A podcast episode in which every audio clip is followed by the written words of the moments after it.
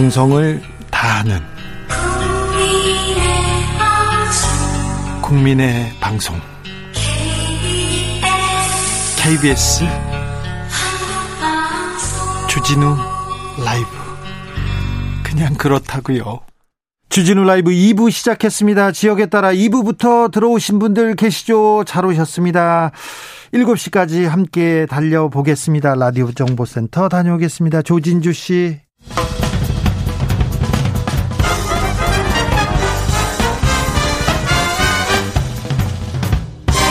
훅 인터뷰 모두를 위한 모두를 향한 모두의 궁금증 훅 인터뷰 국민의힘 두 번째 내용은 격한 포옹으로 봉합된 듯 보입니다. 보입니다. 이제 변수는 야권 단일화 그리고 사면된 박근혜 전 대통령 마음에 있습니다.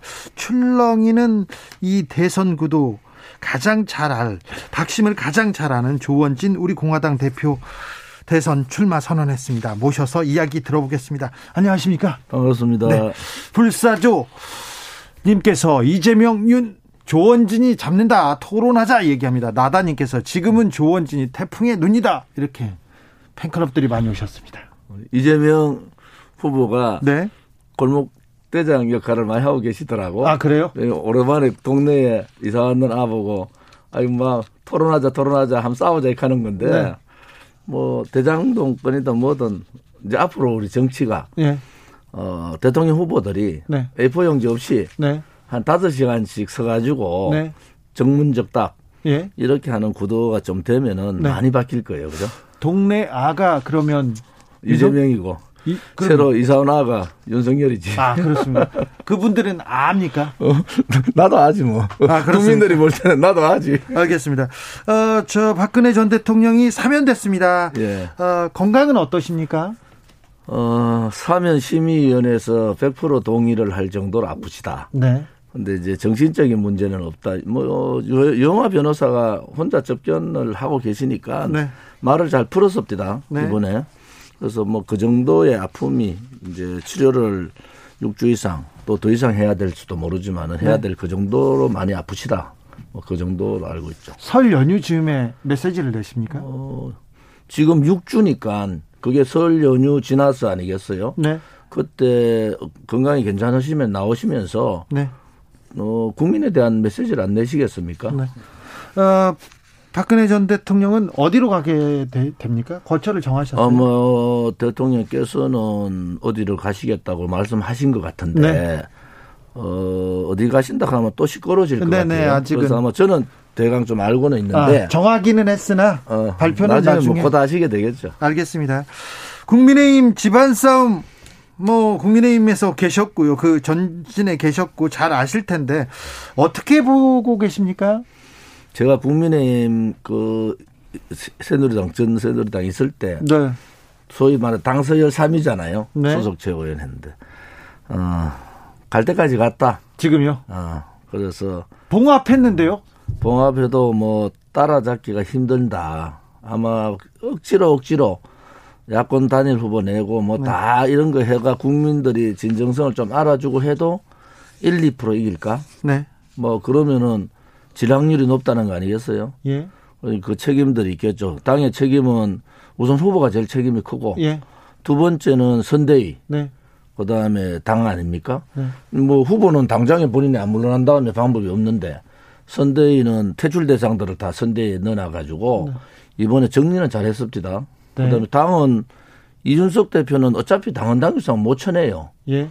못 쳐내면은 밖에서 안에서 뭐 자꾸 사퇴하라 이런 건 안 되고. 근데 조원진 대표께서 이준석 대표가 당 대표에 당선되자마자 우려를 바로 표했어요. 뭐 어, 이준석 대표 되면은 어막막 막 얘기할 거다. 여기는 정치라는 것은 신선함, 청년 이런 것도 좋은데 네.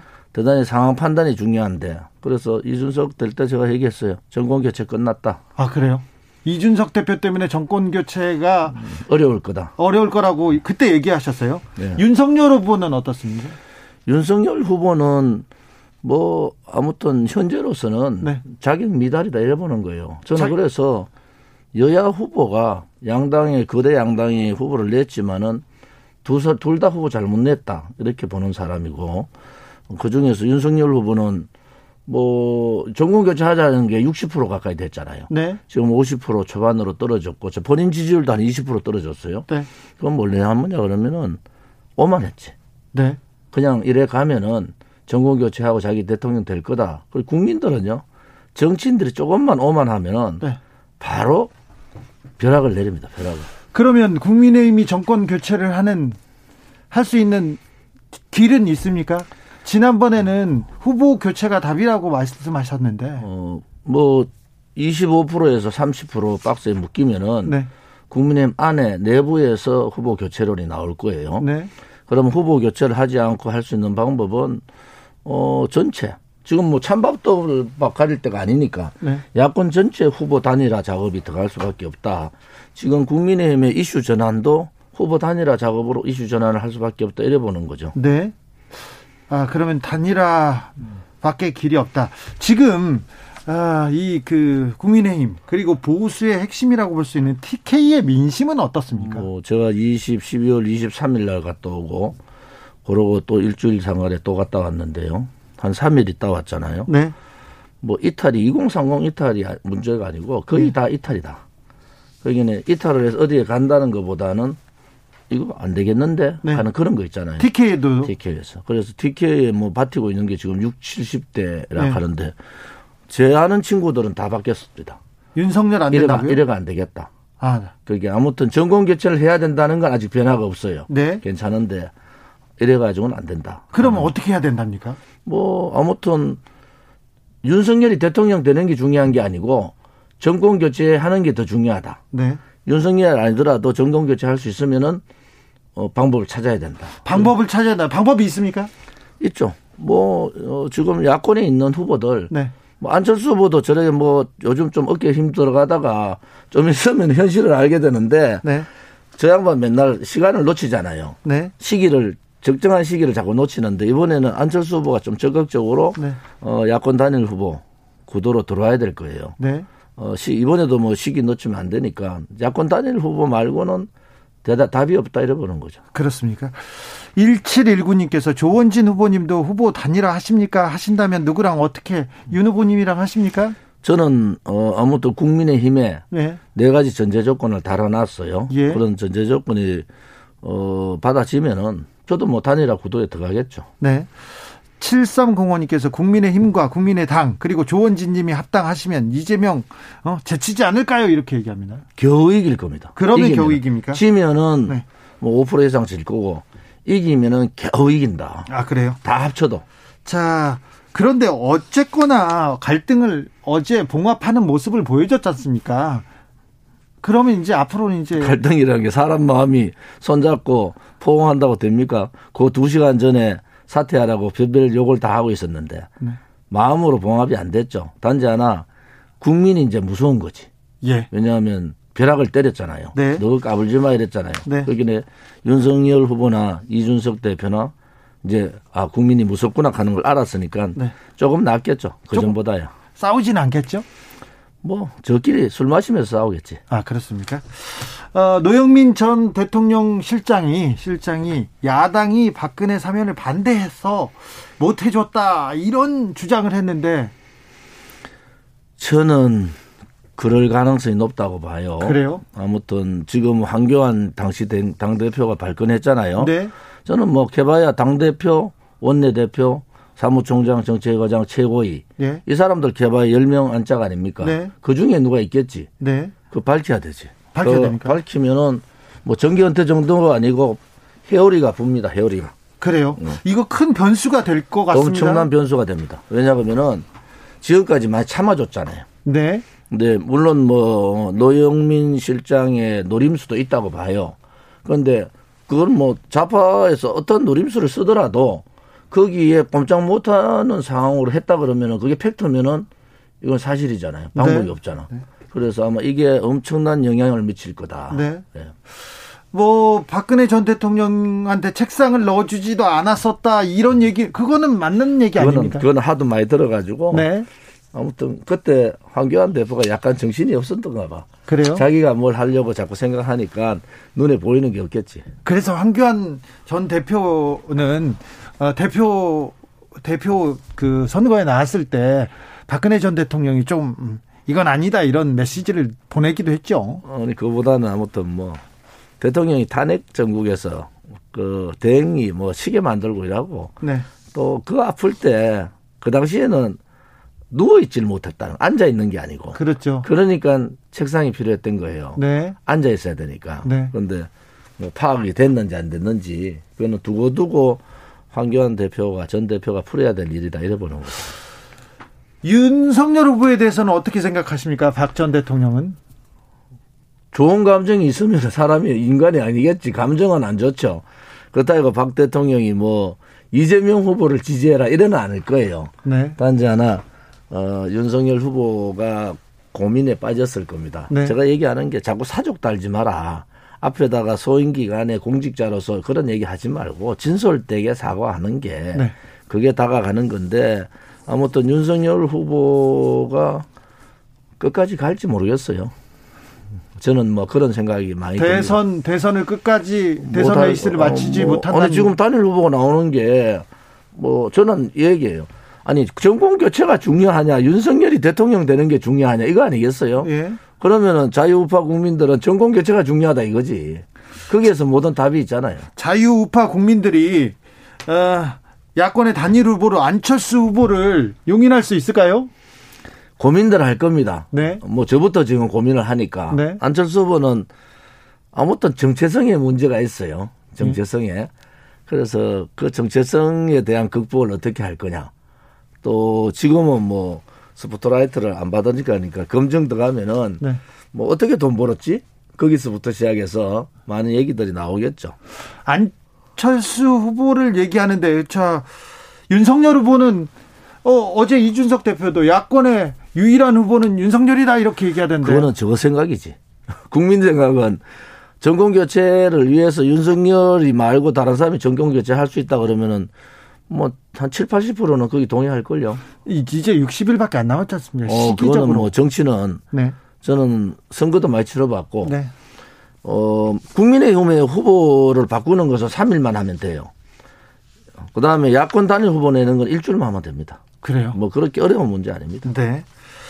어, 단일화를 해야 다 모이면 1% 정도 이길 수 있다. 뭐 1, 2% 정도. 네, 잘하면 1%. 근데 그럼 어떻게 단일화를 언제쯤 해야 됩니까?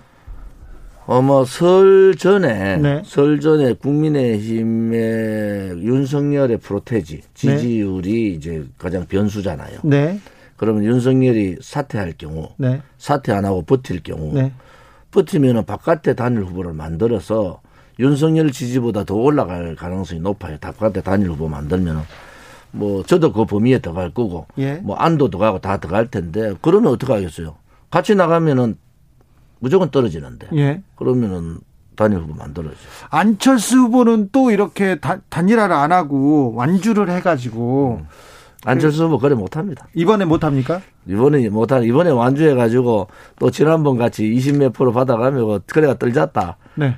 어 제가 지난번에 0.1%인가 받았는데 분열했다고 난리인데 네. 안철수 후보 그래 가면요 정치는 고사하고 대한민국에 살기 힘들걸요. 아니 그래도 지난번에도 지난번에 그때는 네 그때는 다른 전국이었잖아요. 아, 그래요? 탄핵 전국. 그렇습니다. 나령님께서 다른 건 동의하는데요. 대표님 말 동의하는데 윤석열을 잘 모르시는 것 같아요. 후보직을 두고 나가실 분이 아닙니다. 이렇게. 뭐 누가 카드 구수했는데 나가냐고 예. 홍준표 어, 어, 선배가 그 얘기하던데 예. 제가 며칠 있다 홍준표 선배 만나는데 네. 뭐 도대체 진위가 뭔가 물어봐야 되겠어. 네. 구수하니까 더 나갈 수 있지. 이번 대선판에서 홍준표의 역할은 어떻게 됩니까? 감나무 밑에 있는 사람이지. 그래요? 홍준표 의원한테도 기회가 있습니까? 어, 후보 사퇴하면, 사퇴 안 하면은 선거법상 못 나가는 거고, 네. 후보 사퇴한 상황이 되면은 홍준표 의원이 가장 유리하겠죠. 그렇습니까? 자, 박근혜 전 대통령과 윤석열 후보는 화해를 할 수 있을까요? 그거야 윤이 풀어야 될 문제지. 박근혜 대통령께서야 뭐, 어, 아마 뭐 특별한 정치적인 메시지를 안 낼 가능성이 안 높겠는가 이래 봅니다. 그래요? 예. 특정 후보에 대해서는 메시지를 내지 않을 지금 것이다. 뭐 네. 국민의힘이 저희 아사리판인데 무슨 후보 무슨 무슨 메시지를 내겠습니까? 아 그래요? 대선 출마하셨습니다. 조원진 대표의 대선에서의 목표는 뭡니까? 당선이죠. 당선입니까? 네. 음, 그다음에 정권 교체입니까? 정권 교체입니다. 네. 정권 교체고 박근혜 대통령이 아무튼 뭐 어, 다른 생각이 가진 분들이 있어도 네. 저희들은 탄핵 무효 명예 회복 네. 이 투쟁을 계속 해야 되고 지난 5년 전에 제가 출마했을 때는 어, 저 혼자 다니면서도 어, 어, 이 탄핵에 부당하다 이런 얘기를 많이 했고요. 탄핵은 무효입니까? 어, 저는 뭐 그래 봅니다. 근데 그러면 탄핵을 위해서 촛불을 든 시민들은요? 태극기가 더 많았어요. 태극기가 더 많았다고요? 예, 예. 3월 1일 같은 경우는 한 300만 모였거든요. 아이 저기 대표님 태극기가 그거는, 않았어요. 그거는 우리가 내놓고 한번 얘기해 보면은 네. 길어지니까 나중에 나중에 얘기하시죠. 어. 나중에 우리- 그 얘기는 하겠습니다. 어. 저하고는 네, 좀 생각이 다르니까 그 얘기는 나중에 하겠습니다. 생각이 다시 다르겠죠. 다서 예, 모여서. 당연히, 예. 자, 이번 대선 어, 무엇이 가장 중요하고 어떤 변수가 남아 있습니까? 어 대한민국은 자유민주주의 국가고 예. 정치인들이 항상 국민이 주인이라 하잖아요. 네. 국민이 주인다는 다, 다운 선택이 제일 중요하다. 네. 지금도 어, 양당 구도에 묶여서 네. 가기보다는 주인다운 선택. 네. 요즘은 뭐 그 종들이 주인 행사를 워낙 많이 해서 네. 주인이 없어졌는데 네. 이제 선택은 주인이 하시는 거다 이래 보는 거죠. 1719님께서 조원진 후보님은 너무 우측에 있어요. 너무 오른쪽에 있으니 조금만 좌측으로 오실 생각은 없으십니까? 물어봅니다. 우리가 우리는 그 자리에 있었는데 네. 국민의 힘이 오른쪽을 버리고 자꾸 왼쪽으로 가는 바람에 네. 우리가 정 중간에 있게 돼 있어요. 아? 지금은 우리가 우파의 제일 중간에 있다 이래 보면 돼요. 네. 원래 다 국민의힘도 있었는데 뭐 중도 잡으러 간다고 집도끼 다 버리고 왼쪽으로 네. 가버렸으니까 뭐 그 우리를 좀 더 연구해 보시면은 네. 오른쪽 끝이 아니라 오른쪽 중간에 있다 이래 보시면 됩니다. 윤석열 후보는 오른쪽 끝쪽을 계속 바라보는 것 같은데 대구도 많이 가시고 어, 윤석열 후보는 뭐 오른쪽 중간도 아닌데 중간도 아니니까 이제 여러 가지 행보하는 것이 어, 좌파 이 좌파 쪽 이념이 좀 많이 있는 것 같더라고. 아, 그래요? 주진우 주진우 우리 저 그래요? 어, 같이 자주 만나서 그런가? 아니요. 저는 전혀 못 느끼겠는데요. 그래요. 자, 윤석열이 좌파다는 얘기는 또 처음 나왔습니다. 아니 네. 좌파가 아니고 좌파의 생각을 많이 갖고 있다. 자, 그래요. 뭐 그렇다면 여기저기 듣는다면 다행인데 그러지 않는 것 같은데요. 윤석열 후보가 했던 얘기를 몇 가지 얘기하면은 예. 광주에 가서 그랬잖아요. 어, 어 10개 중에 9개가 어, 다르다. 예. 그리고 내가 민주당을 선택하려더니 여지가 없어서 국민의힘을 선택했다. 이거는 이 부분은 어떻게 보세요? 이거는 뭐 실언 정도가 아니고 예. 홍준표 윤석열 싸울 때 윤석열이 당 지지를 엄청 받아서 이겼잖아요. 네. 그 지지해 준 사람들한테 찬물을 끼얹어 본 거지. 어? 그 다음에 또 하나는 어, 뭐, 빈곤층이나 예. 배우지 못한 사람들은 자유에 대해서 잘 모른다. 네네. 이거는 이 본인의 생각 개념이 도대체 어디에 가 있는가? 네. 그 다음에 그런 부분은 잘못됐는데 왜 국민의힘 안에서는 왜 그런 부분 지적 안 합니까? 아니 뭐 다 윤반 되면 누가 지적해요? 윤이 다 되는 줄 알고 되면 한 자리 하려고 그거 다 권력 지향적인 사람들 쫙 써있는데 제가 어, 조금 시작하기 전에 말씀드렸듯이 캠프 만들 때 네. 퇴출 대상 1순위부터 쭉 다 넣어놨더라고. 네. 그저 뭐 저도 10년 거기 있었으니까 알잖아요. 그 사람들의 속성. 네. 이번에 뭐 다른 건 몰라도 어 캠프 정리한 거는 잘했어요. 그래요? 왜냐하면은 보수당은 선거철 되면요. 어 좌파 진보당보다도 훨씬 더 개혁적이고 혁신적인 안들을 많이 냅니다. 네. 그러면서 사람을 배정을 많이 해요. 그런 사람들을. 그런데 그 사람들은 어, 국민들 잃어버리, 아, 저 사람들이 윤석열 후보하고 다음에 국정을 운영할 사람들이다. 이런 인식을 줘야 되는데 그 캠프에 들어간 사람 자체가 퇴출 국민들이 싫어하는 사람들 순서대로 다 집어넣었더라고. 그래서 이번에 뭐 이래저래 뭐 아사리판이 되어가지고 했던 캠프 정리는 잘했다. 이래 보는 아, 거죠. 그래요? 캠프를 정리를 잘했으면 기회가 있나요? 제가 얘기했잖아. 암만 열심히 해도 네. 다 합쳐가 해도 1% 2% 이긴다. 네. 지면은 5% 이상 진다. 알겠습니다. 아, 윤석열 후보는 박근혜 전 대통령한테 사과해야 됩니까? 사과해야죠. 그래요? 그 사족 달지 말고 네. 앞에 뭐 공직이 때뭐 소임 아, 이런 거. 달지 말고 써니권님께서 사과는 박근혜 전 대통령이 국민한, 국민한테 해야 되는 거 국민한테? 사과 벌써 했죠. 했습니까? 예. 그래도 목소리를 내시겠죠? 어 저는 아마 그분 뜻이다 보- 보고요. 네. 어 4년 9개월 아닙니까? 네. 어, 4년 9개월 동안 여러 가지 생각을 많이 하셨겠죠. 네. 아무튼 박근혜 대통령은 일부에서는 좀 잘못 생각하는데 그분은 대한민국이나 대한민국 국민 말고는 생각한 게 없어요. 아, 네. 네. 네. 이명박 전 대통령도 사면해야 됩니까? 이번에 할때 네. 완샷으로 했으면 좋았겠다. 네. 그러면은 문재인 대통령 후보가 더 많이 나갔을 때 후보 인기 더 왔을 텐데 네. 이재용 부회장까지 아, 그래요? 좀 아쉬웠다. 아니요, 다 사면 하면 어떻게 합니까? 잘못은 또 잘못했으면 벌을 받아야죠. 나머지 분들도 막 자파도 많이 했잖아. 아니 그분들도 벌 받지 않습니까? 자 앞으로 대선 두 달 남았습니다. 정치인 조원진 대통령 후보 조원진은 어떤 일을 하시겠습니까? 아무튼 저희들은 진실 정의의 투쟁을 하겠다. 그렇게 해서 5년간 아스팔트에서 싸웠잖아요. 그래서 그런 모습들을 국민들한테 진솔하게 네. 다가가서 보여드리겠다. 그 다음에 뭐 좌우를 넘나들더라도 저희들은 이런 생각에 비판은 뭐 자나 우나 저희들은 다 공격, 어, 공격이나 비판할 수 있다 이래 봅니다. 네. 국민들께서 잘 판단해 주시고 네. 해주기를 바랍니다. 아스팔트에서 계셨는데 그동안 이제 여의도로 중앙으로 다시 와서 친박이 정치의 중심이 됩니까? 친박이 어디 있습니까? 도박만 있다. 도박이란요. 도망간 박들만 있다. 아 그렇습니까? 다 도망갔어요? 다 도망갔지. 조원진만 남았습니까? 내 혼자 남아 있더라고. 국민의힘에도 좀 있잖아요. 국민의힘의 목소리 벌써 윤바로 다 돌아서 지금 친박이 어디 있어요? 아 그렇습니까? 여기까지 듣겠습니다. 조원진 우리 공화당 대선 후보였습니다. 네, 고맙습니다. 정치 피로, 사건 사고로 인한 피로, 고달픈 일상에서 오는 피로. 오늘 시사하셨습니까? 경험해 보세요. 들은 날과 안 들은 날의 차이. 여러분의 피로를 날려줄 저녁 한 끼 시사.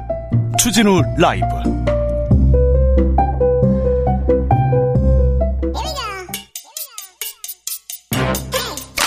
뉴스를 향한 진지한 고민 기자들의 수다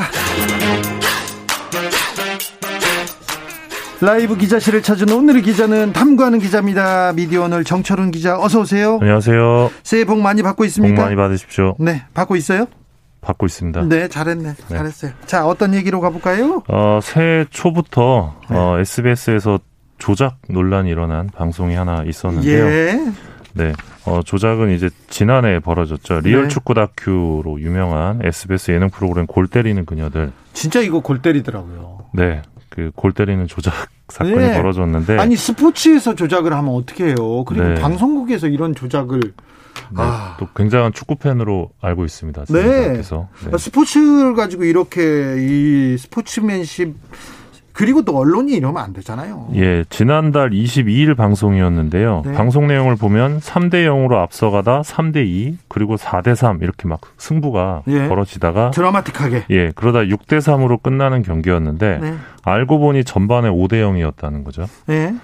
예, 지금 이 해당 방송사 쪽에서 엊그제 5일 방송에서 이제 재차 사과문을 내고 뭐 쇄신안을 내기도 했지만 그리고 또 방송하더라고요. 예, 슬그머니 방송을 시작을 했는데 여전히 좀 여론이 안 좋은 것 같습니다. 아니 그때 뛰던 선수들 그리고 거기에 있던 코치들 거기에서 해설하던 사람들 그 방송 제작 다 거짓말을 한 거 아니에요 국민한테. 그렇죠. 이래서는 안 되죠. 네. 어, 정말 어떻게 이런 일이 이 정치권에서 너무 큰 뉴스가 있어서 그런데 이런 조작, 이런 언론이 어떻게 신뢰를 받겠습니까? 네, 뭐 대표적으로 시청자를 우롱했다. 예. 네, 비판을 피할 수 없을 것 같습니다. 네. 이거 참 아, 이거 감옥 갈 일이라고 이렇게 비판하는 사람들도 있습니다. 그런데 아무튼 어 사안의 중요성에 비해서는 그냥 이렇게 또 지나가고 또 방송을 하더라고요. 참. 예, 인기가 많은 만큼 실망도 큰 상황인데 네. 워낙 지금 대선 뉴스로 다 뒤덮이는 상황이라. 네. 자, 새해 첫 시간 기자들의 수다 가보겠습니다. 네, 뭐 새해에는 네. 여지없이 이 네. 언론사별로 이 신년사가 나오는데요. 왜 내는지는 몰라도 하더라고요.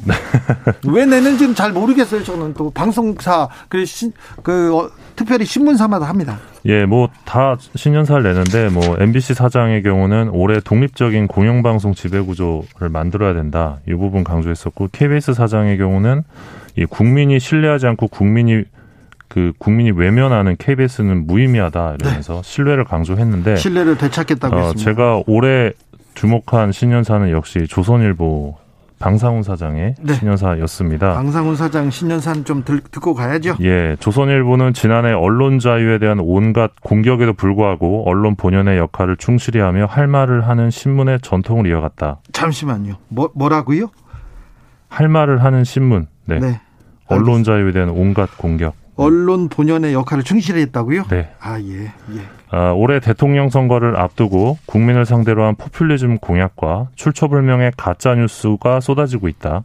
이 같은 혼란기에 언론으로서 새겨야 할 가치는 바로 조선일보의 사시인 정의 옹호와 불편 부당이다. 뭐, 뭐라고요? 정의 옹호화? 불편 부당입니다. 알겠습니다. 네. 어, 어, 참고로 이게 이뭐 다 동의할 수 있는 신년사 내용인데요. 그 아시겠지만 작년에 로이터 저널리즘에서 냈던 그 언론 뉴스 불신도를 보면 어, 조선일보가 불신도 1위를 기록했습니다. 압도적 1위였는데 2위는 TV조선. 그래서 이런 부분들을 좀 방 사장께서 생각해 주십시오. 유념하시면서 네. 어, 신년사를 한번 곱씹어 주시면 좋지 않을까. 예. 알겠습니다. 좀 저 대선 때 대선 때도 좀 정의 옹호와 불편 부당 좀 네. 생각해 주십시오. 자, 네. 다음 어떤 뉴스로 가볼까요? 어, 이제 새해가 되면서 연말 정산을 좀 해봤었는데요. 2021년 한 해 동안 이 방송사 메인 뉴스 시청자 누가 제일 많았는지 한번 확인을 해봤습니다. 네. 어, 닐슨 코리아 수도권 기준으로 보면 KBS가 뭐 역시 제일 많았고요. 예. 그 다음 SBS, MBC, TV조선, MBN, 채널A, JTBC 순이었습니다. 다시 한번 순서를 볼게요. KBS가 제일 많았고요. 네, 그 다음 SBS, SBS네요. 그 다음 MBC, JTBC는요? JTBC가 이제 메인 뉴스를 어, 편성하는 방송사 중에서는 이제 최하위 였고요. 손석희 사장이 떠나고 나서 계속 지금 순위가 추락하고 있습니다. 그리고 TV조선의 약진도 눈에 띕니다. 예, TV조선이 지상파 3사에 이어서 4위를 기록하고 있는데요. 네. 사실 그 2020년에는 이 코로나 국면에서 메인 뉴스 시청자 수가 엄청나게 늘어납니다. 사람들이 뉴스에 대한 관심이 높아지면서 어 작년에도 마찬가지로 뭐 높긴 했는데 2020년에 비해서는 시청자 수가 그렇게 볼륨이 많지는 않았고요. 네.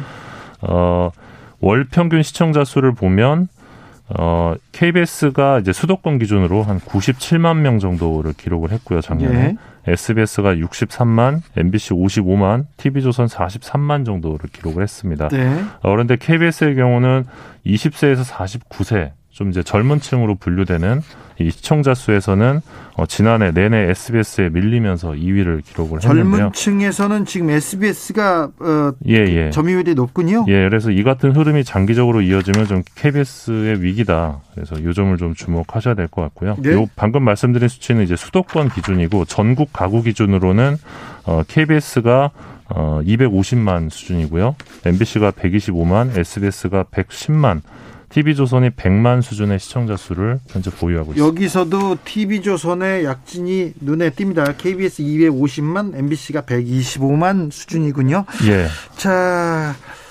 유튜브 채널 중에서는 어디가 제일 흥했습니까? 네, 아마 지금 라디오 듣고 계시는 분들도 유튜브로 라디오를 지금 보고 계시는 분들도 상당할 것 네. 같은데요. 유튜브를 통한 뉴스 이용이 늘어나면서 지금 방송사들의 유튜브 채널 경쟁 장난이 아닙니다. 네. 어, 작년에 유튜브 뉴스 채널 어디가 제일 흥했는지 좀 봤는데요. 네.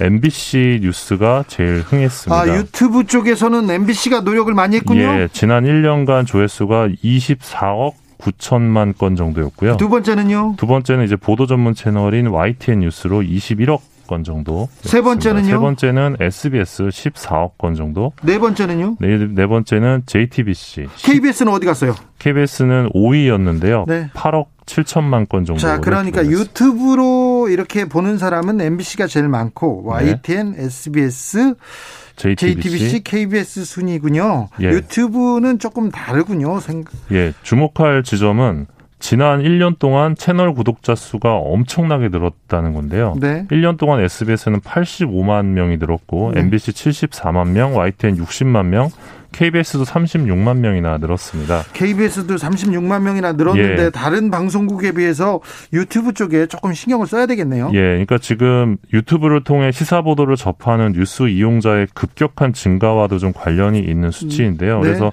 더는 지금은 이제 고정형 TV 시청자 수만으로는 어떤 뉴스의 영향력을 가늠하기 어려워진 시대다 이렇게 분석할 수도 있을 것 그렇죠. 같습니다. 유튜브 라이브나 유튜브 쪽에 조금 소구하는 그런 어, 노력이 더 필요한 것 같습니다. 네. 기자협회 협회에서 유튜브 유튜브에 대해서 강력하게 제재해야 된다 목소리를 내기 시작했습니다. 네, 기자협회에서 상당히 이례적인 성명을 어, 지난 5일날 기자협회보 사설 형식으로 냈는데 네. 가로 세로 연구소를 네. 조치를 해라.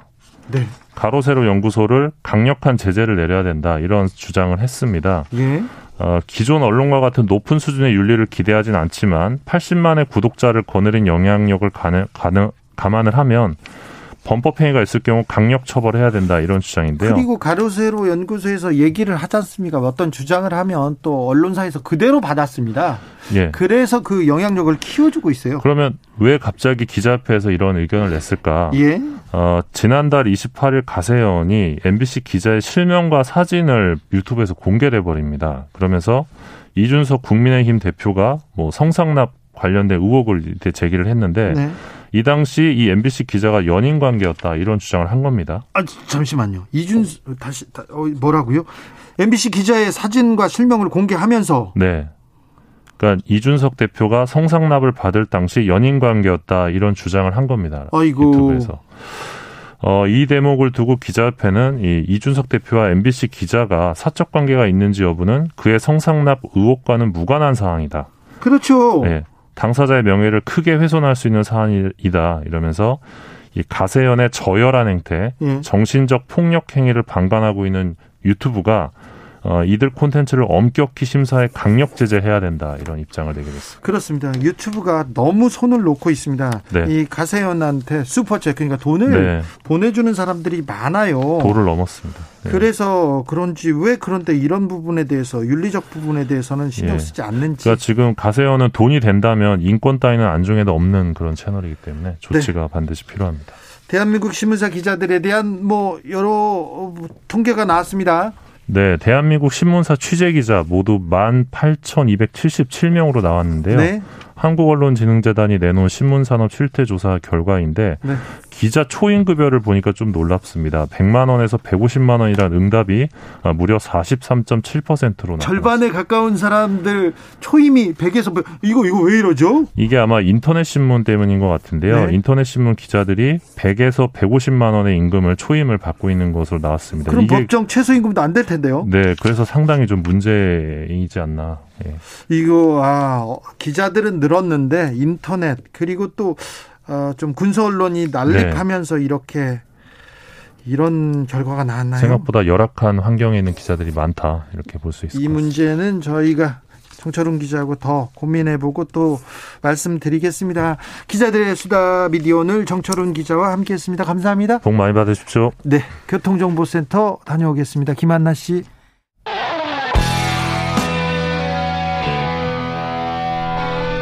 스치기만 해도 똑똑해진다. 드라이브 스루 시사 주진우 라이브